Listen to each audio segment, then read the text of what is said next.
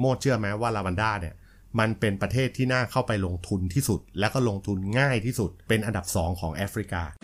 ทุกความขัดแย้งทางชาติพันธุ์เนี่ยร่างกายของสตรีมันจึงเป็นเวทีของความรุนแรงเสมอ เพราะในความเป็นจริงเนี่ยถ้าความบ้าหรือความเกลียดชังถูกสร้างขึ้นมากพอ ไม่ว่ากฎหมายมันจะดีแค่ไหน ไม่มีผล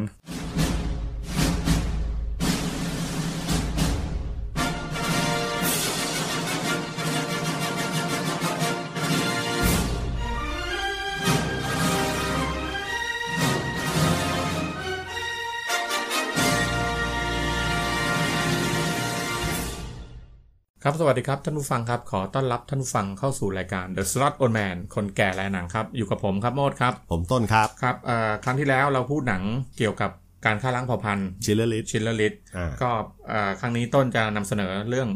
โฮเทลลาวันด้าครับ อ่าฮะก็เป็นการฆ่าล้างเผ่าพันธุ์เหมือนกัน ใช่ แต่ย้ายจากฝั่งยุโรปมาแอฟริกานะ อือฮึ เออแต่นี่ก่อนที่ผมจะเล่าเนี่ย ผมรู้ว่าคุณเนี่ยเคยไปดูมาแล้ว ครับ ก็อยากจะให้คุณเล่าบ้างดีกว่าเปลี่ยนบรรยากาศ ลอง อ่า เล่าให้ท่านผู้ฟังฟังหน่อยว่า เรื่องราวมันเป็นไง ก็หนังเรื่องโฮเทลลาวันด้านี่ก็เอ่อจริง ๆ แล้วมันก็เกิดขึ้นในลาวันด้าแหละฮะมันเกิดขึ้นเพราะว่าเนื่องจากว่าเอ่อมีเอ่อคนสองกลุ่มก็คือสองเผ่า อ่า ก็คือกลุ่มฮูตูกับกลุ่มทุตซี่ อ่าฮะ ซึ่งเขาฆ่ากันเอง อืม เนื่องจากว่าต้องการแย่งชิมฐานอำนาจทางการเมือง อ๋อ อ่า หนังก็ไปผูกกันเพราะเนื่องจากว่าพระเอกเนี่ยเป็นกลุ่มฮูตู อืม และก็มีภรรยาเป็นกลุ่มทุตซี่ เออก็เลยต้องช่วย อ่า พระเอกก็ต้องช่วยเหลือภรรยา เพราะเนื่องจากว่าก็อาจจะต้องถูกฆ่าไปด้วย อือฮึ แต่เรื่องราวทั้งหมดจากการที่จะคิดจะช่วยแค่ภรรยา ก็กลายเป็นช่วยกลุ่ม อ๋อ ทุตซี่ พวง เอ่อซึ่ง พวงคนอื่นไปด้วย พวกคนอื่นไปด้วย ก็ประมาณเป็นพันคนน่ะ อ่า อ่าแล้วก็พาโยกย้ายให้กลุ่มเนี้ยออกไปจากประเทศเพื่อหนีการฆ่าล้างเผ่าพันธุ์ ก็หนังก็จะเป็นประมาณนี้ อ๋อคือไปประเทศเพื่อนบ้าน ไป ใช่ ประ ไหม เทศเพื่อนบ้านเพื่อหนีการฆ่าล้างเผ่าพันธุ์ในประเทศ เออ อ่าแค่นั้นเองแล้วตอนเนี้ยคือก็จะถามต้นนิดนึงในหนังกับเรื่องจริงเนี่ยมีความเป็นมาอย่างไร คือก่อนอื่นเลยนะ คือเมื่อกี้โมดลืมเล่าไปนิดนึงว่า จริง ๆ แล้วเนี่ย เรื่องเนี้ยมันเหมือนกับหนังที่เป็นอัตชีวประวัติด้วยนะ คือมันสร้างมา ใช่ จากเรื่อง จากเรื่องจริง จริง ใช่ใช่ อ่าอ่าคราวนี้จากไอ้ที่โมดถามว่า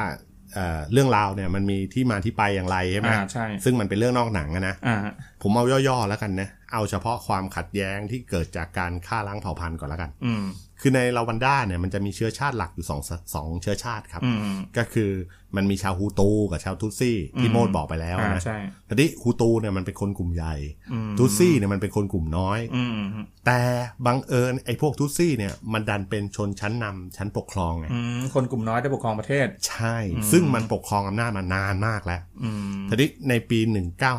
นี่ย ฮูตูมันก็เลยเริ่มเริ่มแบบลุกฮือขึ้นมา เริ่มรู้สึกไม่พอใจ ใช่ เพื่อล้มล้างการปกครองเดิมที่ตุตซี่ปกครองอยู่ อืม มันทำให้ไอ้พวกตุตซี่เนี่ยเอ่อเขาบอกว่าเป็นหมื่นคนเลยนะ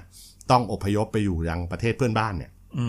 ม ต่อมาไอ้กลุ่มคนพวกเนี้ยมันก็รวมกลุ่มกันขึ้น เพื่อติดอาวุธนะนะ อืม เอ่อไอ้กลุ่มเนี้ยเขาเรียกว่ากลุ่มแนวร่วมรักชาติลาวันด้า อืม หรือผมเรียกง่ายๆว่า RPF ละกันจะได้พูดง่ายนะ อืม เออก็เข้าสู้รบในลาวันด้าในปี 90 อ๋อ สู้กับพวกไอ้ฮูตู ใช่ ก็รบต่อเนื่องเลย อืม เอ่อเป็นเวลาประมาณ 3 ปีครับ ก็เลยได้ข้อตกลงสันติภาพขึ้น อืม ทีนี้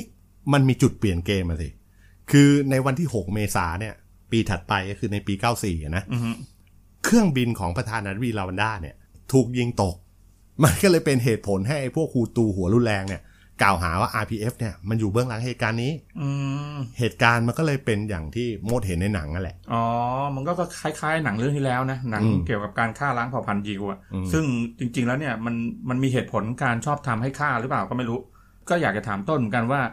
ทุตซี่เนี่ยเป็นคนทำเลย เออมันยังไม่ ไอ้ มี ที่เครื่องบินยิงอะไรเนี่ย มันยังไม่มีข้อมูลชัดเจนนะ อืม แต่ว่าเขาว่าคนทำจริงๆเนี่ยมันเป็นกลุ่มฮูตูครับ อืม เพราะว่าดูได้จากวันถัดมานะ เจ้าหน้าที่รักษาความสงบของเบลเยียมเนี่ย มันถูกกลุ่มฮูตูฆ่า 10 คน อืม จึงนำไปสู่การถอนกำลังขององค์กรสหประชาชาติ และในไม่กี่วันหลังจากนั้นเนี่ยสถานีวิทยุของประเทศลาวันด้าเนี่ยก็ได้เรียกร้องให้ชาวฮูตูทั้งประเทศเนี่ยฆ่าชาวทุตซี่ให้หมด อืมใช่ เพราะว่ามันน้อยกว่าคนน้อยกว่า ใช่ เราก็เลยคิดว่าทุตซี่เนี่ยมันมันมันไม่น่าเปรี้ยวไง อืมใช่ จริง ๆ แล้วทางทุตซี่เนี่ยคนเขาก็น้อยกว่าด้วยนะ อือฮึ แต่ทำไมเนี่ยก็ไม่คือจริงๆ ถ้าเอาฆ่าเขาก็คงไม่น่าจะได้ประโยชน์อะไรเท่าไหร่ อือฮึ ตอนนี้ก็จะถามต้นอีกว่าการจัดการของเผ่าฮูตูบ้าง เรามาคุยกันเรื่องของฮูตูบ้าง จริง ๆ แล้วเนี่ย การฆ่าคนของทุตเออของฮูตูที่ไล่ฆ่าทุตซี่เนี่ยเขาดูจากในหนังนะเขาฆ่าตามบาปประชาชนเลยเหรอ อืม เหมือนในหนังใช่ไหม เรื่องจริงอ่ะ เพราะว่าจริง ๆ แล้วการฆ่าของฮูตูเนี่ย เราจะบอกเอ้ยเอาบัตรมาดูถ้าเป็นฮูตูผ่าน ถ้าเป็นทุตซี่ปุ๊บฆ่าเลย อ่าได้ดู แล้ว จาก แล้ว ในห อ่ะ นัง ในหนังแล้วของจริงเป็นอย่างนั้นไหมประมาณ เออก็ก็เหมือนกันนะ เพราะว่าเอ่อในตอนนั้นเนี่ยมันมีการระบุชาติพันธุ์ของคน อืม ทั้งประเทศเนี่ยลงในบัตรประชาชนไง อ่า เห็นไหม มันเหมือนคล้ายๆพาสปอร์ตนะในหนัง อ่า อ่า เออพวกคูตูเนี่ยมันก็เลยใช้วิธีตั้งด่านตามท้องถนน ซึ่งถ้าเกิดเขาเจอทูซี่รู้ไหมเขาทำไง อือฮึ เขาใช้มาเชเต้เนี่ยฆ่า ไปพวกมีดใช่ไหม อ่ามีดมีดยาว มีด ๆ ยา อ่ะ วๆ ของ เห เม็กมืน ซิ หนัง กัน มา นะ เชนเต้อ๋อ เออโหด ฆ่าเล นะ ยฮอืมก็โหดร้ายน่าดูนะ อ่า แล้วอย่างนี้ถ้ามันเกิดขึ้นทั่วประเทศเนี่ย การตั้งด่านนะมันก็คือด่านสังหารด้วยใช่ไหม ใช่คือจะมองงั้นก็ได้ ใช่ไหม คือ เพราะเจอด่านเมื่อไหร่ตรวจปุ๊บตายตรวจปุ๊บตายถ้าไม่ใช่ฮูตู ใช่ตรวจปุ๊บตายไม่ใช่โควิดนะ อ่ะไม่ใช่แล้วโหดด้วยคือไม่ใช้ปืนใช้ดาบมาเชนเต้เนี่ย ใช่ใช่แบบ มัน กะ ฟัน แบบกสิกรรม โอ้โห ค่าแบบกสิกรรม โอ้โหที่หาย ก็เรื่องจริงมันก็มีอยู่ทั่วประเทศนะไอ้ด่านแบบเนี้ยในช่วงเวลานั้นนะนะ อืม คือที่มันทำได้เนี่ยเพราะว่าพรรครัฐบาลในขณะนั้นเนี่ยมันสนับสนุนกลุ่มคนวัยหนุ่ม ที่ชื่อว่าอินเตอร์ฮามวี อืม ดูในหนังรู้ใช่ไหม อ่า อ่า อ่ามีมีคนสนับสนุนพวกกลุ่มแค่พ่อค้าอะไรประมาณนั้นแหละ อ่าอ่าอ่าคือเขาก็จะส่งอาวุธแล้วก็กลุ่มรายชื่อเป้าหมายเนี่ยไปยังมือสังหารที่อยู่ในท้องถิ่น อืม ซึ่งไอ้มือสังหารแล้วเนี่ยมันจะรู้ว่าเหยื่อแต่ละคนเนี่ยอยู่ที่ไหน อ่าใช่เหมือนกับรู้ดีว่าไอ้ไอ้นี่พักอยู่ที่ไหน อ่า ใครกลุ่มไหนอะไรยังไงมันรู้ดี ใช่ใช่ นอกจากเนี้ยไอ้ทางกลุ่มอินเตอร์ฮามวีเนี่ยมันยังตั้งสถานีวิทยุและหนังหนังสือพิมพ์ขึ้นนะนะเพื่อโฆษณาชวนเชื่อ แล้วก็อ่านรายชื่อเป้าหมายสำคัญสำคัญออกรายอากาศ อ๋ออย่างนี้มันก็คล้ายๆเหมือนพวกโฆษณาชวนเชื่อเลย อ่า แต่จริงๆแล้วโฆษณาชวนเชื่อในหนังที่เขาบอกว่าต้องถอนรากถอนโคนหรือเอยตัดต้นไม้ใหญ่ แล้วก็โค่นแมลงสาบอะไรประมาณนั้นอ่ะ อ่า อ่าใช่ไหมแล้วอย่างนั้นอ่ะช่วงนั้นอ่ะ ใครที่เป็นศัตรูรัฐบาลเนี่ยสงสัยก็ตายเฮี้ยนเลยสิ เรียบร้อยเออ เพราะเหมือนมันก็เหมือนกับหนังให้แล้วที่รัฐบาลเยอรมันเขามีเขาเรียกว่าเอ่อกลุ่ม SS อ่า ใช่ไหมที่คอยเก็บกวาดใช่ไหมมันคล้ายๆกันใช่ไหม ใช่ใช่ ก็คือรัฐบาลก็มีเครื่องมือ ใช่เหมือนมี มีกลุ่มมีกลุ่มจัดการ เหมือนเหมอนมันเหมือนมีกลุ่มตำรวจลับน่ะคอย อ่า คอยจัดเก็บไอ้พวกนี้อยู่ อ๋อเก็บกวาดใช่ไหมอืม ซึ่งผลลัพธ์ที่ได้จากเหตุการณ์เนี้ยคืออะไรรู้ไหม อืม อันดับแรกเลยศัตรูรัฐบาลเนี่ยถูกจับตัวเรียบ อ่าใช่ดิ เอ อ ไอ้ไอจับตัวไม่เท่าไหร่เนี่ยมันพาไปสังหารพร้อมครอบครัวด้วย โอ้โห แต่นี้นอกเหนือจากศัตรูรัฐบาล เอ้ยนอกเหนือจากศัตรูของพวกรัฐบาลเนี่ย เพื่อนบ้านมันก็ฆ่าฟันกันเอง อืม เพราะว่าไม่ใช่พวกเรา ใช่ เพราะเขาคิดว่าไม่ใช่พวกใช่ไหม อืม สามีบางคนเนี่ยถึงขั้นสังหารเมียตัวเองนะไม่เหมือนพระเอกนะ อ่า ที่ช่วยเมียตัวเอง อ่าเพราะส่วนมากนี่ในลาวันด้านี่สองกลุ่มนี้ก็คือกลุ่มทุตซี่กับกลุ่มไอฮูตูเนี่ยส่วนมากก็แต่งงานแล้วก็อยู่ด้วยกัน ใช่คือ โอ้ มัน แต่นี้โหดนะที่แบบว่าผัวเป็นฮูตูแล้วก็เมียเป็นทุตซี่ก็ฆ่าเมียทิ้งเลย อ่า โอ้โห คือมันกลัวมากไงคือในหนังเนี่ยที่พระเอกมันทำได้ เพราะว่ามันรู้จักกับพวกยูเอ็น ใหญ่ เอ อ่า อ เขารู้ รู้จักกับฝรั่ง อืม ใช่ไหมทีนี้สำหรับผู้หญิงตัวคนเดียวเนี่ย ส่วนใหญ่มดโดนอะไรมดรู้ไหม ก็ต้องข่มขืน เนี่ยตามระเบียบ ใช่ใช่ก็ถูกจับไปข่มขืนนะครับ อืม เออ อ่าอันนี้ก็เห็นในหนังนะ แล้วในความเป็นจริงนะมันเหมือนกันในหนังหรือเปล่าที่พระเอกเนี่ยก็พาพวกกลุ่มทุตซี่เนี่ยที่รวมถึงภรรยาเขาเนี่ยหนีข้ามไปประเทศเพื่อนบ้าน แล้วที่คนที่มาช่วยเนี่ย มันไม่ใช่ฝรั่งอะ อ่า มันเป็นพวกไอ้กลุ่มไอ้ RPF ที่ เออ ช่วยใช่ไหม คือก็ตามนั้นเลย คืออย่างที่เรารู้ๆอะนะฝรั่งเนี่ยจริง ๆ ถ้าให้ผมพูดตรงๆนะ อืม คือเขาไม่เคยช่วยใครโดยที่ไม่มีเหตุผลอยู่แล้ว อืมหรือมีผลตอบแทนหรือเปล่า เออ ใช่ใช่ อืม ก็คือในหนังเนี่ยเขาสะท้อนมุมนี้ออกมาชัดเจนเลย อืม ทีนี้โดยสรุปเนี่ยหลังจากที่ชาวฮูตูเนี่ยได้พ่ายแพ้ให้กับพวกทุตซี่นะฮูตูสองล้านคนที่เป็นพลเรือนเนี่ยแล้วก็ทั้งพวกที่เป็นคนปกติทั่วไป อ่า นะ ฮะ รวมถึงพวกมือสังหารอะไรพวก อื เนี้ย ม ก็อพยพไปอยู่คองโกครับ อืม แล้วก็บางส่วนก็ไปอยู่ทานซาเนีย ไปอยู่บูรุนดีอะไรพวกเนี้ย อืมโชคดีไป ใช่ รับไปเต็ม ใช่ คือมีกลุ่มมนุษยชนเนี่ยเขาระบุว่า RPF เนี่ยเอ่อหลังจากเข้ามาแล้วเนี่ยเขาสังหารชาวฮูตูไปหลายพันคนเหมือนกันนะ ๆ อืม เออขนาดยึดอำนาจคืนนะนะ อืม เหตุการณ์เนี้ยมันจะกินเวลาประมาณร้อยวันครับ ก็ประมาณ 3 เดือน ใช่ครับ โดยสรุปเนี่ยจะมีชาวทุตซี่ถูกสังหารไปทั้งหมดเนี่ยราว 8 0 0 0 0 0 คน ซึ่งจริงๆเนี่ยมันคิดเป็นร้อยละ75 ของชาวทุตซี่ทั้งหมดที่อาศัยในลาวันด้าเลย โอ้ นะ โห เกือบเกือบเผาเผาพันธุ์แทบศูนย์เลยนะ เออคือ3ามส่วนสี่อ่ะ อืมเยอะมากเยอะมาก ถูกไหม อืม เหตุการณ์เนี้ยมันก็เลยถือเป็นเหตุการณ์ฆ่าล้างเผ่าพันธุ์ครั้งครั้งรุนแรงที่สุดเลย หลังสงครามโลกครั้งที่ 2 เป็นต้นมา Thank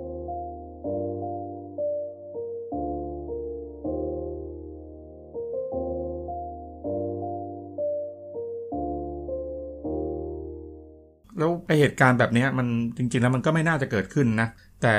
เหตุการณ์ที่เรากำลังพูดคุยเนี่ยมันก็แตกต่างกับหนังเรื่องที่แล้วที่เราพูดกันนะ อือฮึ ซึ่งจริงๆแล้วเยอรมันเนี่ยก็อาจจะมองยิวว่าพวกเป็นพวกขายชาติใช่ไหม อืมคือมันดูไม่มีเหตุผลใช่ไหม อ่า เยอรมั คื น อ มีเหตุผลกว่า อ่าใช่แล้วก็เอ่อหนังจากที่เราดูเนี่ยระหว่างทุตซี่กับฮูตูเนี่ยจริง ๆ แล้วเนี่ยเขาก็เป็นคนประเทศเดียวกัน พูดภาษาเดียวกัน อ่า และยังแถมนับถือศาสนาเดียวกันอีก อ่า แล้วยังมีอีกว่าเอ่อระหว่างกลุ่มฮูตูกับทุตซี่เนี่ยบางคนเนี่ยก็แต่งงานด้วยกันอีก อ่า มันก็เหมือนกับ พระเอกกับนางเอก เออพระเอกกับนางเอกเลยก็ก็เลยงงว่าจะถามว่าต้นคิดยังไงเกี่ยวเหตุการณ์ทั้งหมดว่าไอ้ต้นเหตุของการฆ่าล้างเผ่าพันธุ์หรือต้นเหตุของการแย่งชิงอำนาจอะไรพวกเนี้ยมันเกิดจากอะไร อืมโอเคครับ เอาแบบรวบลัดเลยนะ อือฮึ เกิดจากฝรั่งครับ ฝรั่ง ผมโทษเลย ผิวขาวนะ อ่าอ่าอ่าอ่าอ่าเพราะในอดีตเนี่ยลาวันด้าเนี่ยมันเป็นอาณานิคมของเยอรมนีนะ อืม แต่พอหลังสงครามโลกครั้งที่หนึ่งเนี่ยมันเปลี่ยนมือเป็นของเบลเยียม อืม จนสุดท้ายเนี่ยมาประกาศเอกราชในปี 1962 โดยกลุ่มฮูตูที่ผมกล่าวไปแล้วข้างต้นเนี่ย อือฮึอ้าวแล้วอย่างนี้มันยังไงยังเกี่ยวกับฝรั่งอีกอะ ก็การมาถึงของเบลเยียมเนี่ยข้อแตกต่างของฮูตูและทูซี่เนี่ยจริง ๆ สมัยก่อนเนี่ยมันมีแค่เพียงกายภาพเท่านั้น อืม เออเช่นทุตซี่เนี่ยจะเป็นคนที่ผิวอ่อนกว่า หน้าตาจะคล้ายๆ พวกแขกผสมคนดำอ่ะก็คือจะจมูกโดง่งตัวสูงอะไรอย่างเงี้ย ส่วนชาวฮูตูจะเป็นพวกแบบเหมือนชนเผ่าเลยอะ อืม ตัวดำๆเตี้ยๆเออ ซึ่ง อะไร อาจจะเห็น งี้ย กันได้อย่างชัดเจนระหว่าง ใช่ สองเผ่าพันธุ์นี้ ใช่คือถ้ามันจะแตกต่างมันก็แตกต่างแค่นี้ อืม แต่หลังจากเอ่อมันถูกเบลเยียมมาปกครองเนี่ยเบลเยียมมันก็เริ่มใช้ยุทธวิธีที่เขาเรียกว่าแบ่งแยกและปกครองไง อืม ไอ้ที่ใช้ยุทธวิธีเนี้ยเพื่ออะไรไหม อืม เพื่อไม่ให้มองว่าเขาอะเข้ามาข่มเหงคน อืมทำให้ดูดี ใช่ พวกพวกเขาเรียกอะไรนะเอ่อ พ่อพระ เดวินยูชนจอมปลอมเอ่อเหยียบหิมะล่องไร้ล่องรอยอะไรเงี้ ประ ย มาณนั้น เออโดยประเทศเบลเยียมเนี่ย มันก็มาสนับสนุนชนชั้นเดิมให้ปกครองก็คือชาวทูซี่อ่ะ อืม อย่างที่เราว่าไป อ่าใช่ นะแล้วก็กีดกันในพวกคูตูซึ่งเป็นคนส่วนใหญ่เนี่ย ไม่ให้เข้าถึงอำนาจการปกครองประเทศ อืม สุดท้ายพวกฮูตูก็กลายเป็นพลเมืองชั้นสองไป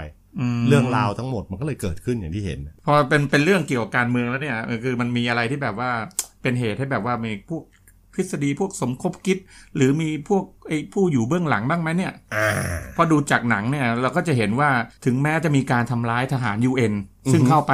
เขาเรียกว่าไปประจำอยู่ในลาวันด้าก็จริงฮะแต่ฝรั่งพวกเนี้ยมันก็เป็นพวกทหาร UN มันก็ไม่ตอบโต้ไม่อะไรเลยไม่ไม่ไม่มีอะไรแต่ว่าก็กลับถอนทหารกำลังไปเฉยๆเลย ไม่แบบไปแบบไม่รู้ไม่ชี้เลยใช่ไหมเ คือเข้าไปแล้วเข้าไปทำอะไรก็ไม่รู้ เออคือจริง ๆ อันนี้มันก็ผมก็ไม่รู้เหมือนกันนะ แต่ตามที่ประธานาธิบดีลาวันด้าคนปัจจุบันบอกเนี่ยเขาบอกว่าอะไรไหมเขาบอกว่าพวกไอเศษเนี่ย อืม เออเป็นพวกอยู่เบื้องหลัง เออเพราะอะไร เพราะตอนนั้นเนี่ยฝรั่งเศสเป็นพันธมิตรของรัฐบาลฮูตูครับ อืม เออแล้วช่วงที่ก่อนจะมีเหตุการณ์รุนแรงอะนะคือฝรั่งเศสมันก็มีกองกำลังพิเศษที่ตั้งอยู่ในพื้นที่ของประเทศลาวันด้าแต่สุดท้ายเนี่ยมันกลับไม่ยอมช่วยเหลืออะไรทุตซี่เลย อืม เออนอกจากนั้นเนี่ยเขาว่าฝรั่งเศสเนี่ยมันยังมีส่วนช่วยให้ผู้ก่อการร้ายเนี่ยหนีออกนอกประเทศไปได้ด้วย แหมเดี๋ยวก่อนเดี๋ยวก่อนที่ต้นกำลังพูดเนี่ยไอ้เขาไอ้เขาเนี่ยเขาอะคือใครฮะ อ๋อเขา เขาบอกว่า เอ ใช่ไหม อเออเออมันมันคือใคร ก็ไอประธานาธิบดีลาวันด้านี่แหละ อ๋อ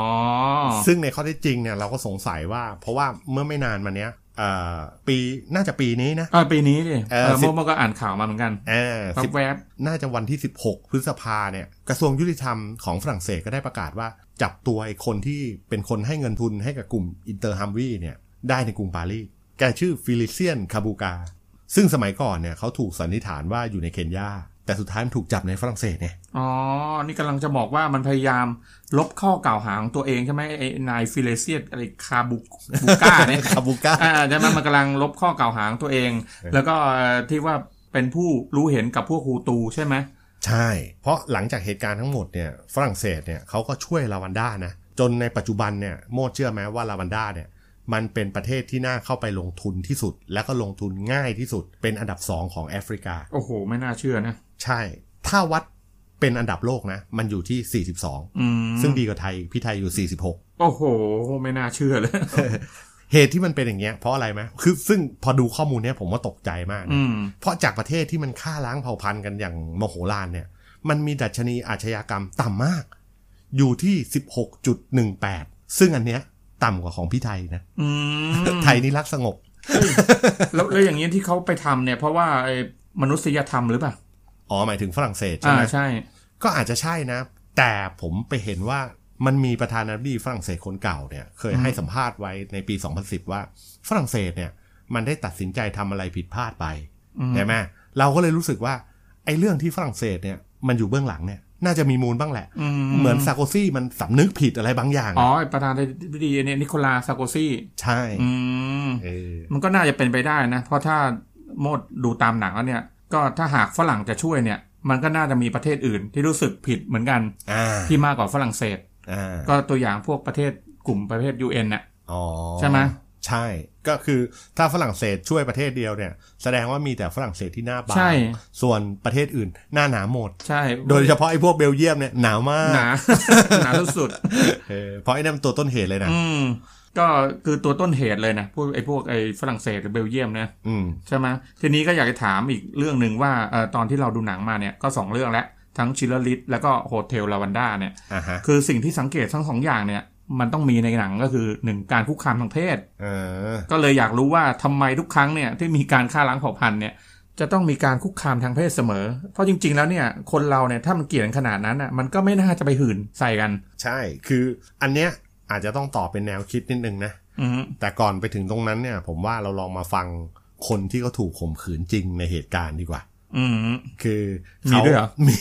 เขาได้ให้สัมภาษณ์ไว้กับสื่อเนี่ย ว่าเหตุการณ์จริงๆอ่ะมันเป็นยังไง แล้วเธอรู้สึกยังไงกับเรื่องที่เกิดขึ้น อืมโอเค เป็นใครเราลองเล่าให้ฟังนิดนึง คือคืออันเนี้ยต้นอ่านมาจากข่าว BBC นะเอ่อผมก็จะขออนุญาตใช้นามสมมุติแล้วกันอ่าสมมุติว่าชื่อซอนยา อันนี้ก็คือเราสมมุติเองใช่ไหม ใช่ อืม อันนี้ก็คืออาจจะต้องเตือนท่านผู้ฟังสักเล็กน้อยว่า ใครฟังแล้วไม่สบายใจเนี่ย ก็ควรจะข้ามไปก่อน ใช่ครับ อ่า เพราะ ฮะ เพราะอันนี้ 18 บวกบวกบวก บวกบวกบวกเลยเหร อ มันมีการข่มขืนไงแล้วมัน อ่า แล้วมันมัน เรื่อ ไม่ ง ใช่ ที่โหดร้าย มันไม่ใช่เรื่องแต่งมันเป็นเรื่องจริงไง อืม เออ แล้วมันเป็นยังไงครับ อ่ะผมเล่าให้ฟังเลยแล้วกันนะ คือซอนย่าเนี่ยเขาก็ได้เล่าให้ฟังว่าไอ้คนที่มาข่มขืนเขาเนี่ย ก็เป็นคนในหมู่บ้านเดียวกับเธอนี่แหละ พอหลังเสร็จกิจเนี่ยมันก็ลากเธอไปยังหลุมที่เขาใช้เอ่อ ทิ้งศพ ใช่ โอ้โหโหดได้ไง เอ่อลากไปที่หลุมทิ้งศพเนี่ย สุดท้ายไม่นานต่อจากนั้นทหารผ่านไปผ่านมา พอผ่านมาเสร็จปุ๊บแทนที่จะช่วยอ่ะ อืม มันก็ใช้กิ่งไม้แล้วก็ต้นไม้เล็กๆแทงเข้าไป คือล่วงละเมิดทางเพศเธอด้วยกิ่งไม้อ่ะ โอ้โหโหดร้ายมากนะ คือไอ้ความโหดร้ายที่ว่าเนี้ยในตอนนั้นเธอก็ให้สัมภาษณ์ไว้ว่า ใครที่เขาอยากมีเซ็กกับฉันเนี่ยก็ทำได้ทั้งนั้นแหละ อืม ถ้าพวกคนร้ายอยากปลดทุกข์มันก็แค่เข้ามาฉี่รถใส่ฉันแล้วก็เดินทิ้งไป ก็เหมือนไม่เกิดอะไรขึ้น ใช่ โอ้โหโหดจริง ๆ นะ คือเธอเล่าให้ฟังนะ ว่าเธอก็จะถูกกระทำซ้ำๆอย่างนั้นน่ะ จนกระทั่งกลุ่ม RPF เข้ามาปลดปล่อย เธอจึงได้ไปรักษาตัวแล้วก็กลับไปอยู่ในหมู่บ้านในท้ายที่สุด อือหืออันนี้ไอ้กลุ่มหูตูนี่มันก็ทำเหมือนเขาไม่ใช่คนเลยนะ เพราะว่าโหดร้ายมากสภาพจิตใจก็คงแย่นะ ใช่ครับ แต่ประเด็นที่อยากจะสื่อก็คือว่าผลของการข่มขืนเนี่ย อือฮึ มันไม่ได้เสร็จสิ้นเมื่อข่มขืนเสร็จนะเด็ อืมแล้วยังไงอะมันคือมันจะส่งผลต่อจิตใจเลยเพราะส่วนมากเอ่อคนที่ถูกข่มขืนแล้วถูกกระทำซ้ำถูกกระทำซ้ำเนี่ย มันก็มีภาวะทางจิตใจแล้วมันเป็นภาวะจิตใจที่ว่าค่อนข้างกระทบยาวนานด้วย อืมใช่ครับ แต่อีกอย่างหนึ่งเนี่ย ผมว่ามันคือการท้องไงเพ อ๋ ราะจะ อใช่เพราะข่มขืนไปตอนนี้มันก็ท้องเกิดขึ้นแน่นอน ใช่ อืม เพราะจากข้อเท็จจริงเนี่ยสิ่งที่เกิดขึ้นเนี่ยคือ ผู้หญิงหลายคนเนี่ยเขาเลือกจะเก็บเรื่องเนี้ยเป็นความลับ แต่อีกหลายคนก็เลือกที่จะทิ้งเด็กที่เกิดจากการข่มขืนนะเพราะแกเชื่อว่าการที่แกถูกข่มขืนเนี่ยมันเป็นตาบาปของตัวเองแล้วก็วงตระกูล อื้อหือนี่มดไม่อยากคิดเลยนะ กรณีแบบนี้เนี่ยมันจริง ๆ แล้วในลาวันด้าน่ะจะมีเยอะขนาดไหนในช่วงนั้นน่ะ อือฮึ เพราะมันเป็นปัญหาก็คือว่าจริงๆแล้วเนี่ย คือการที่ว่าผู้หญิงถูกข่มขืน แล้ว ว ไปท้อง แล้วท้องแล้วเอาลูกเก็บไว้ อืม โดยบางคนก็อาจจะทำแท้งหรือว่าฆ่าฆ่าเด็กไปในตัว อ่าฮะ ตอนนี้ก็คือถ้าคนที่เกิด เก็บ เอา ไว้ เก็บไว้เนี่ย พอลูกโตเนี่ยแล้วเขาจะบอกลูกยังไงเนี่ย อืมคือส่วนใหญ่เนี่ย ผมว่าเขาก็จะบอกว่าพ่อเสียชีวิตจากเหตุการณ์ฆ่าล้างเผ่าพันธุ์นั่นแหละ อืมก็มันง่ายที่สุดนะ ใช่ แต่ประเด็นก็คือว่าพอเด็กมันโตเนี่ยยังไงแม่ก็ต้องเล่าความจริงอยู่ดี อืมอย่างนี้มันก็เป็นปมด้อยกับเด็กอีก เพราะเนื่อง อ่า จากว่าคือจริง ๆ มันก็หนีความจริงไม่พ้นนะ อ่าฮะ แหมแต่แบบไอ้เรื่องนี้นะโมก็นึกถึงไอ้พวกสสของของเราอะบ้านเราอะ อ๋อ ที่ที่มันมีพวกรณรงค์อะที่ว่าเอ่อใครข่มขืนแล้วก็มี ตัดจู๋ ตัตัดจู โอ้ยดิถ้าไปออกกฎหมายที่ลาวันด้านะ โอ้โหยสงสัยนะ กุดทั้งประเทศเลย เออ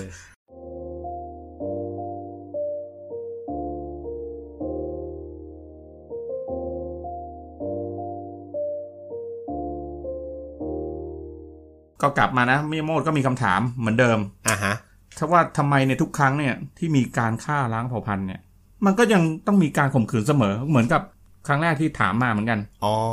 คือเอาเรื่องข่มขืน อ่า ใช่ไหม มันมันมีเฉพาะหนังหรือว่าเรื่องจริงมัน เรื่องจริงครับ คือทุกทุกครั้งมีสงครามทุกครั้งมีการฆ่าล้างเผ่าพันธุ์ตามมาด้วยการข่มขืนเสมอ อืม คือจริงๆอ่ะมันมีนักวิชาการฝรั่งเศสคนหนึ่งนะแกชื่ออับดุไลเคยศึกษาเรื่องเนี้ย อืม โดยแกก็สรุปไว้ว่าความรุนแรงต่างๆ ที่เกิดขึ้นเนี่ย ไม่ว่าจะเป็นการข่มขืน การฆ่าหันศพ การตัดอวัยวะเหยื่อมากินอะไรพวกเนี้ย อืม มันเกิดเนื่องมาจากวาทกรรมที่ว่าด้วยชาติพันธุ์ของตัวเองแล้วก็ผู้อื่น อืม โมจะสังเกตดูเนี่ยไอเหตุการณ์ที่เกิดขึ้นเนี่ย มันไม่ได้เกิดกับคนไกลตัวนะ อ่า มันเกิดขึ้นกับญาติกับคนรู้จักกับเพื่อน บ้า บ้านน บ้าน อ่า เอ๊ะมันก็เลยเป็นเรื่องแปลกไง อืม และไอคนเนี้ยมันเลยเข้าไปศึกษาว่าทำไมมันถึงเกิดเหตุการณ์แบบนี้ อืม เขาบอกว่าบทบาทหน้าที่ของการข่มขืนเนี่ยในมุมของชาติพันธุ์เนี่ยคือการทำลายศักดิ์ศรี อื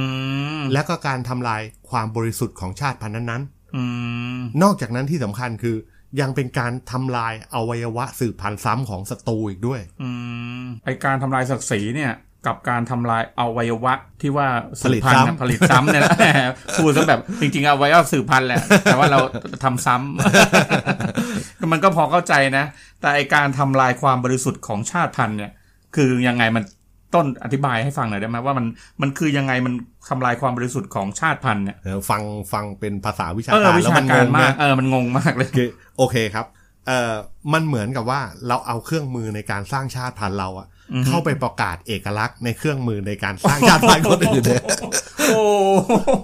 พูดพูดแม่งเชิงวิชาการจัดเลย ไม่งั้นไม่งั้นไม่ไม่ไม่พูดอย่างนี้แต่มันนูดอ่ะแต่ อ่าอ่า แต่มันก็จริงนะ คุณลอง อ่า คิดนะ คนเราเนี่ยศาสนาต่างกัน อืม คนที่เขาศึกษาเนี่ยนะเขาถึงขั้นที่พูดบอกว่าบางครั้งเนี่ยไอการทำให้ชาติพันธุ์อื่นแปดเปื้อนเนี่ย อืม เหมือนกับเราพูดถึงอ่ะผมพูดตรง อืม ๆอ่ะองค์ชาติอย่าง อ่า เงี้ย ใช่ ของคนแต่ละศาสนาเนี่ยต่างกันไหม อ่าแตกต่างกัน อ่าเพราะว่าอย่างชาวมุสลิมเนี่ยก็อาจจะต้องมีคลิปมีอะไร อ่า อย่างเงี้ย ฮะ การที่คุณเอาเข้าไปเนี่ยมันเหมือนคุณได้ประกาศเอกลักษณ์ อืมอืมอืมอืม ของตัวคุณ อืม แล้วสุดท้ายเนี่ยไอการข่มขืนหรือการร่วมเพศเนี่ย มันจะต้องทำให้อะไรมันแปดเปื้อนอะไรอย่างเงี้ย ม นึกภาพไหม เป็นนายเป็นนาย เออ พูดให้ดูสวยหรูหน่อยทางวิชาการ ผมผมไม่พูดให้มันเห็นภาพหรอกเพราะ อ่าอ่าอ่า คิดว่าท่านผู้ฟัง ก็แต่แค่นี้ก็เห็นภาพ เอ แล้ว อว่ามันจะเปื้อนยังไงใช่ไหม อ่าอ่าอ่า เออ พอเข้าใจ อับดุลไลมันก็เลยสรุปว่าในมุมชาติพันธุ์เนี่ย การข่มขืนเนี่ย ถือเป็นความรุนแรงขั้นสุดยอดที่มนุษย์จะกระทำต่อมนุษย์ด้วยกัน อืมก็ ไม่ จริง ไม่ใช่การฆ่านะ อืมอืมอืม เออจะสังเกตได้ว่าทุกความขัดแย้งทางชาติพันธุ์เนี่ย ร่างกายของสตรีมันจึงเป็นเวทีของความรุนแรงเสมอ อืมแหม เป็นเป็นเวทีที่ใช้แสดงออกอะ นะ อืมใช่ อย่างนี้ก็คาดเดาได้เลยว่าไอ้เรื่องหน้าที่จะพูดถึงเนี่ย ในความเป็นจริงมันก็ต้องมีการข่มขืนอีกใช่ไหม ก็ก็ก็น่าจะเป็นแบบนั้นไม่ละมันแล้วแต่เรื่องนะถ้าถ้า อ่า ถ้ามีก็จะพูดแต่ไม่มีก็ไม่พูด อ่าฮะอ่าก่อนที่จะลาท่านผู้ฟังไปนะ ก็อยากให้ต้นสรุปนิดนึงว่าในหนังเรื่องเนี้ย ต้นชอบอะไรของหนังเรื่องนี้ คือผมสรุปเป็นประเด็นประเด็นแล้วกันนะครับ อ่า เพราะว่าหลังจากดูจบแล้วเนี่ย ผมได้ประเด็นจากหนังเรื่องเนี้ยสามประเด็นด้วยกัน อืม ประเด็นที่หนึ่ง อันแรกเลยเนี่ย ผมว่ามนุษยธรรมเนี่ยมาพร้อมผลประโยชน์เสมอ อืม จริ ง อันนี้เห็นด้วย คืออันเนี้ยผมได้จากฉากไหนป่ะ มันจะมีตัวละครตัวละครหนึ่งเนี่ย มันพูดว่า เฮ้ยก็เพราะประเทศเราเนี่ยมันไม่มีทรัพยากรเนี่ย เราเลยไม่ได้รับความช่วยเหลืออ อืม ซึ่งอันเนี้ยมันมันสะท้อนให้เห็นว่าแบบมันเศร้ามาก คืออ ม กูจะตายอยู่แล้วอะมึงในฐานะที่มึงแบบประกาศตัวว่าเป็นความชอบธรรมผมไม่ได้พูดถึง UN นะ อืม คือพูดถึง UN นี่แหละเห็นไหม ใช่ เออสุดท้ายเนี่ยพอเราเห็นอย่างนั้นนะมันก็เลยมาประเด็นที่สองว่า UN เนี่ยจริงๆอะผมว่าแม่งก็คือเสือกระดาษเนี่ย ใช่ นึกภาพไหม ใช่ เพราะว่าจะทำอะไรมันก็ต้องรอมติ รอ ที่ประ คำสั่ ชุ ง ม ใช่ เออแล้วถ้าดูในทางปฏิบัติจริง ๆ เนี่ย ในมติที่ประชุมเออของ UN เองเนี่ย มันก็จะมีคนที่เขาเป็นขาใหญ่อยู่อะ อืม ถ้าขาใหญ่ไม่สั่งการน่ะทหาร UN ก็ไม่ช่วยใช่ไหม อืม ใช่ แปลแปล ก็ ว่า ก็เหมือนใน อย่างนั้น หนัง ใช่ไหม ก็ไม่มีประโยชน์แค่สวมเสื้อผ้า แล้วก็ติดคำว่า UN เท่านั้นเอง นั่นน่ะเด็ อืม แล้วมาสร้างภาพพวก UNSCR อะไรเงี้ยเออ โด เดี๋ยวย เดี๋ยวเดี๋ยวจะเยอะไปป่ะ อ๋อ ละ ไม่รู้อะอันนี้ผมใช้สิทธิ์พาดพิงเพราะว่า อ๋อ เคยบริจาค ไป อ๋อ คือกดเสร็จแล้วก็บริจาคเลยอะขอขอคอมเมนต์หน่อยแล้ว อื กันนะ ม อ่าแล้วอย่างที่สามอะครับ อย่างที่สามคือหลักๆเลย รัฐเป็นฆาตกรได้ อืม ไอ้คำว่ารัฐเป็นฆาตกรได้เนี่ย คือคนก็บอกโอ้ย มันก็รัฐมันก็เป็นฆาตกรได้อย่างเงี้ยคือผมกำลังหมายความว่า ในบางคนที่เชื่อว่ากฎหมายดีแล้วรัฐบาลจะดี หมายถึงมันมีนิติรัฐ มันมี อืม นิติธรรมใน อืม กฎหมายเนี่ยสุดท้ายแล้วเนี่ยประชาชนจะได้การปฏิบัติจากรัฐที่ดีเนี่ยหนังเรื่องนี้แสดงให้เห็นว่ามันไม่มีความเป็นจริง อืม เพราะในความเป็นจริงเนี่ย ถ้าความบ้าหรือความเกลียดชังถูกสร้างขึ้นมากพอ ไม่ว่ากฎหมายมันจะดีแค่ไหน ไม่มีผล ถูกต้องครับ อืม ทีนี้ผมถามโมดบ้างแล้วกันนะแต่ผมสรุปสั้นๆของผมมีแค่สาม อืม ข้อเนี้ย อืม โมดชอบอะไรในหนังเรื่องนี้บ้าง ก็โมดก็จะมีสองอย่างนะ อืม ก็อย่างแรกเลยนะ ก็ก็ชอบที่ว่าพระเอกเนี่ยจริง ๆ แล้วเนี่ยเป็นคนที่ว่าไม่เคยสิ้นหวังเลย อือหือ ไม่ว่าจะต่อรองกับทั้งฝ่ายทหาร หรือการช่วยเหลือชาวทุตซี่ อ่า นะฮะอันนี้มันก็รู้สึกว่าเอ่อพระเอกเนี่ยเป็นคนที่ค่อนข้างที่ว่าไม่เคยสิ้นหวัง เหมือนเหมือนคุณธรรมมันใหญ่นะ อ่า เอก ใช่ครับ อีกฉากหนึ่งก็คือมันเป็นฉากที่ไอ้นักข่าวฝรั่งเนี่ยที่ไปพูดกับพระเอกว่าในมุมมองของชาวลาวันด้าเนี่ยที่มีรูปลักษณ์ไม่แตกต่างกันเลยเนี่ย อ่าฮะ แต่ไม่เข้าใจเลยว่าไอ้เรื่องงี่เง่าที่เกิดขึ้นในประเทศเนี้ย มันเกิดขึ้น มัน ได้ เกิด ยัง ขึ้น ไง ได้ยังไง เออ จากนั้นเขาก็ขอโทษพระเอก เพราะว่าเขากลัวว่าพระเอกอาจจะโกรธเพราะเนื่องจากเป็นชาวฮูตู อืม แต่จริงๆแล้วเนี่ย เป็นไง พระเอกเขาก็ไม่ได้โกรธนะก็เพราะตัวเองเนี่ยเขาก็คิดแบบนั้นเหมือนกันว่า จริง ๆ แล้วเนี่ยมันแสดงให้เห็นว่าชาวฮูตูในช่วงเวลานั้นน่ะมันก็ไม่ได้เลวร้ายทั้งหมด หรือก็คิดเหมือนกันหมดทุกคนในการที่ว่าจะต้องฆ่าล้างเผ่าพันธุ์ไอ้ชาวทุตซี่ อ่ ประมาณนั้นแหละ อ่า มันก็ คือ จะประมาณนั้น พอไอ้นักข่าวเนี่ยมันมาพูดเนี่ย อืม มันมันคิดว่าเฮ้ยพระเอกจะโกรธ อ่าใช่เพราะเนื่องจากเป็นฮูตูใช่ เออแต่ปรากฏว่าพระเอกบอกเฮ้ยไม่เป็นไรหรอกพูดได้ เพราะ อ่ามั มันก็ไม่ได้โกรธอะไร ใช่เพราะมันไม่เหมือนกันหมดอะคนเรามันไม่เหมือนกันหมด คือไอ้ฉากเนี่ยมันกำลังจะบอกว่า แม้จะเป็นคนฮูตูนะช่วงเวลานั้นน่ะ อืม คนฮูตูก็ไม่เหมือนกันหมดทุกคน อืม ประมาณนั้นแห เอ ละ อเพราะเขาก็ไม่ได้คิดว่า ไอ้พวกเนี้ยมันเป็นศัตรูของเขาอ่ะ ใช่ เออมันมีบางคนนะ อืม แต่ทีเนี้ยหนังเนี่ยมันเล่าเรื่องผ่านตัวละครก็คือพระเอกไง อืม ซึ่งเป็นบุคคลจริงเป็นฮูตูจริงที่รอดมาได้จากเหตุการณ์นั้น แล้วเป็นฮูตูที่ช่วยทุตซี่ด้วยนะ อืม มันก็ทำให้ผมคิดไปต่อว่าไอ้ช่วงเวลานั้นเนี่ย มันอาจจะมีคนแบบพระเอกอีกหลายคน อืม ซึ่งอะไรไหมซึ่งมันไม่มีโอกาสรอดมาเล่าให้เราฟังไง อ๋อ เพราะมันอาจจะช่วยชาวทุตซี่ อืม แต่สุดท้ายก็โดนฆ่าอย่า โด ง น ที่ ฆ่า อย่างที่ต้นบอกอะว่า มันมีคนบางคนเนี่ย มันฆ่าเมีย เพราะเมียเป็นทุตซี่อะ อืม คือมันอาจจะอยากจะช่วยแต่เนื่องจากมันกลัวมันกลัวอำนาจรัฐ อืม นึกภาพไหมเพราะอยู่ดีๆ โมดลองคิดเนี่ยมันตั้งด่านทุกจุดของสี่แยกแถวบ้านโมดเนี้ย ใช่ แล้วรถกระบะแม่งเต็ม ตรวจ เออเต็มไปด้วยปืนกับมาเชเต้อย่างเงี้ยอืม เออมันก็ทำให้หัวโหดตดหายเหมือนกันนะ ใช่ อันนี้โมดนอกเกรดนิดนึง อ่า โมดก็ชอบนะหนังเรื่องเนี้ยโมดชอบชอบช่วงสุดท้ายอีกช่วง เออ คือพอดีเราเป็นคนเอเชีย อ่า เราก็มองคนผิวดำไม่ออก อ่าฮะ โมดชอบฉากสุดท้ายที่พระเอกแล้วก็ครอบครัวนางเอกเนี่ย ลงไปหาเด็กที่ว่าหลงอีกสองคน อ่าฮะ แล้วในภาพเขาตัดมาเป็นเด็กเต็มไปหมดเลย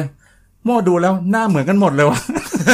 เพราะเราไม่คิดว่าคือคนผิวดำหรือว่าคนผิวสีเนี่ยเขาก็เหมือนเหมือนกันหมด เราไม่รู้แต่ว่าโดยสัญชาตญาณของความเป็นมนุษย์ของแต่ละเผ่าพันธุ์หรือแต่ละทวีปอะ อ่าฮะ เขาก็มีเอกลักษณ์ของเขาอยู่แล้วทำไมเขาหาเจอ อ่า ออ่าแต่เรามองว่าเด็กเนี่ยหน้าคล้ายๆกันไปหมดเลย ซึ่งมันไม่น่าจะหาเจอไง เออ เพราะหนึ่งก็ผิวดำแล้วก็เออเป็นเด็กที่ว่าหน้าตาคล้ายๆ แบบพิมพ์เดียวกันหมดเลย มันก็เลยแบบว่ารู้สึกว่ามันตลกดี ไม่โมดพูดอย่างเงี้ยต้องระวังนะ อ่ะ แล้วเดี๋ยวเนี้ยไอการที่บอกว่าคนเป็นแบบไปพูดจาบางอย่าง แล้วเป็น sexual harassment หรือแบบจะพูดว่าเป็น racism เนี่ยคือเหยียดผิวเนี่ย อืม แม้แต่ไอการพูดแบบโมดเนี่ยคือต้นเข้าใจโมดนะว่า อ่า โมดไม่นั้น เพราะผมพูดจริงๆนะ ผมว่าบางทีไอเรื่องพวกเนี้ยมันอยู่ที่เจตนา อืม ใช่ไหมคน ใช่ บางคนมันรู้สึกงั้นอะอย่างเราอะเราบางทีตอนเอาอย่างนี้เนี่ยผมย้อนสมัยก่อนเนี่ย อืม ผมไปดูเออไม่ใช่ผมไปดูสิ ผมไปเรียนภาษาอังกฤษที่พิธีคาซิลเนี่ย อืม ผมยังบอกเพื่อนผมเลยบอกให้ฝรั่งมันหน้าเหมือนเหมือนๆกัน อืม คุณรู้ไหมฝรั่ เรา ง แยกไม่ออกอ่ะ เออคุณรู้ไหมฝรั่งมันพูดไงกับผม อืม มันบอกมันก็คิดว่าพวกยูหน้าเหมือนกัน เอ เหมืออนกัน ใช่ ก็ก็มันมันก็เหมือนนี่เหมือนกันเวลาคนเอเชียไปเที่ยวเนี่ยเขาก็เหมาว่าเป็นคนจีน อ่า เออเวลาเราไปยุโรปเราเห็นฝรั่งผิวขาวเนี่ยเราก็นึกว่าเป็นคนแถวนั้นจริง ๆ แล้วมันคนต่างประเทศ เออ ซึ่งอยู่ในยุโรปเหมือนกัน เราแยกไม่ออก คือที่เราแยกไม่ออกไม่ใช่อะไร คือเราสัมผัสเขาน้อยไป อืม ถ้าโมลองไปอยู่เมืองนอกสักสองสามปีเนี่ย อืม อย่างถ้าโมไปอยู่แถวแอฟริกาสองสามปีเนี่ยโมจะ รู้เลยว่าคนนี้เป็นคนประเทศอะไร อ่า อืม เพราะอะไรเพราะ DNA เนี่ยมันทำให้พวกเราอะหน้าเหมือนคล้ายๆ กันคืออ ม คือทรงป้านหน้าเนี่ย อืม เบ้าหน้าใช้ภาษาวัยรุ่นนะ อืมอืม เบ้าหน้ามันเป็นแบบนี้ อืม แอฟริกาเบ้าหน้ามันเป็นแบบนี้ ยุโรป อืม เบ้าหน้ามันเป็นแบบนี้ อืม อะไรอย่างเงี้ยเราไม่ชินกับเบ้าหน้า อ่าเพราะมันก็เลยเหมือนกับแค่มาเป็นคำถามสนุกสนุกอะเพราะว่าเราเนื่องจากว่าเราเห็นแล้วแบบเด็กเพียบเลย แต่ว่ามันคือเขาก็รู้ว่าใครเป็นใครไงซึ่งตัวเราเองแม้แต่จะเห็นเด็กในหนังครั้งแรกเราก็ไม่สามารถจำได้ว่า เด็กคนนี้นี่เองที่ว่าเขาตามหาอยู่ ประมาณนั้น ดูดูไปแล้วต้องต้องเอาโทรศัพท์เซลฟี่ด้วย ไอ้ตัวละครนี่ อ่า ใคร ผมก็คิดว่าเอ่อก็เวลาพอสมควรแล้วก็ยังไงก็ เดี๋ยวเรื่องต่อไปเรื่องหน้า ต้นจะนำเสนอเรื่องอะไร เป็นเรื่อง Killing Field แล้วกันครับ เพราะว่า อืม มันเรื่องที่แล้วเนี่ยเราพูดเอ่อทางฝั่งยุโรปไปแล้วนะ อ่าใช่ ก็ข้ามมาเป็นฝั่งแอฟริ แอฟริกา แล้วต่อมาก็คงไม่พ้นเอเชีย เอเชีย จริงๆ มันมีหนังหลายเรื่องให้พูดนะครับ แต่ผมคิดว่าผมพูด Killing Field ดีกว่า เพราะว่าเรื่องนอกหนังของเรื่อง Killing Field เนี่ย สนุกกว่านี้อีก เออคือมันค่อนข้างเยอะ แล้วตัว Killing Field เนี่ยเออคือผมว่าหนังมันก็ดีนะ แต่ว่ามันไม่มีเรื่องให้ต้องพูดเกี่ยวกับในหนังมากนัก อืม ถ้าไม่นั้นเนี่ย หยิบหนังดีๆมาพูดเนี่ย คนเขาจะหาด่าได้ว่ามันทำลายคุณค่าของ ของภาพยนตร์ไปเลย ก็โอเค เออประมาณนั้นประมาณ อ่า นั้น ก็ก็ยังไงก็ฝากท่านผู้ฟังติดตามผลงานของเราสองคน อ่ะ อ่าฮะวันนี้เวลาหมดหมดเวลาก็ขอบพระคุณท่านผู้ฟังมาก สวัสดีครับ สวัสดีครับ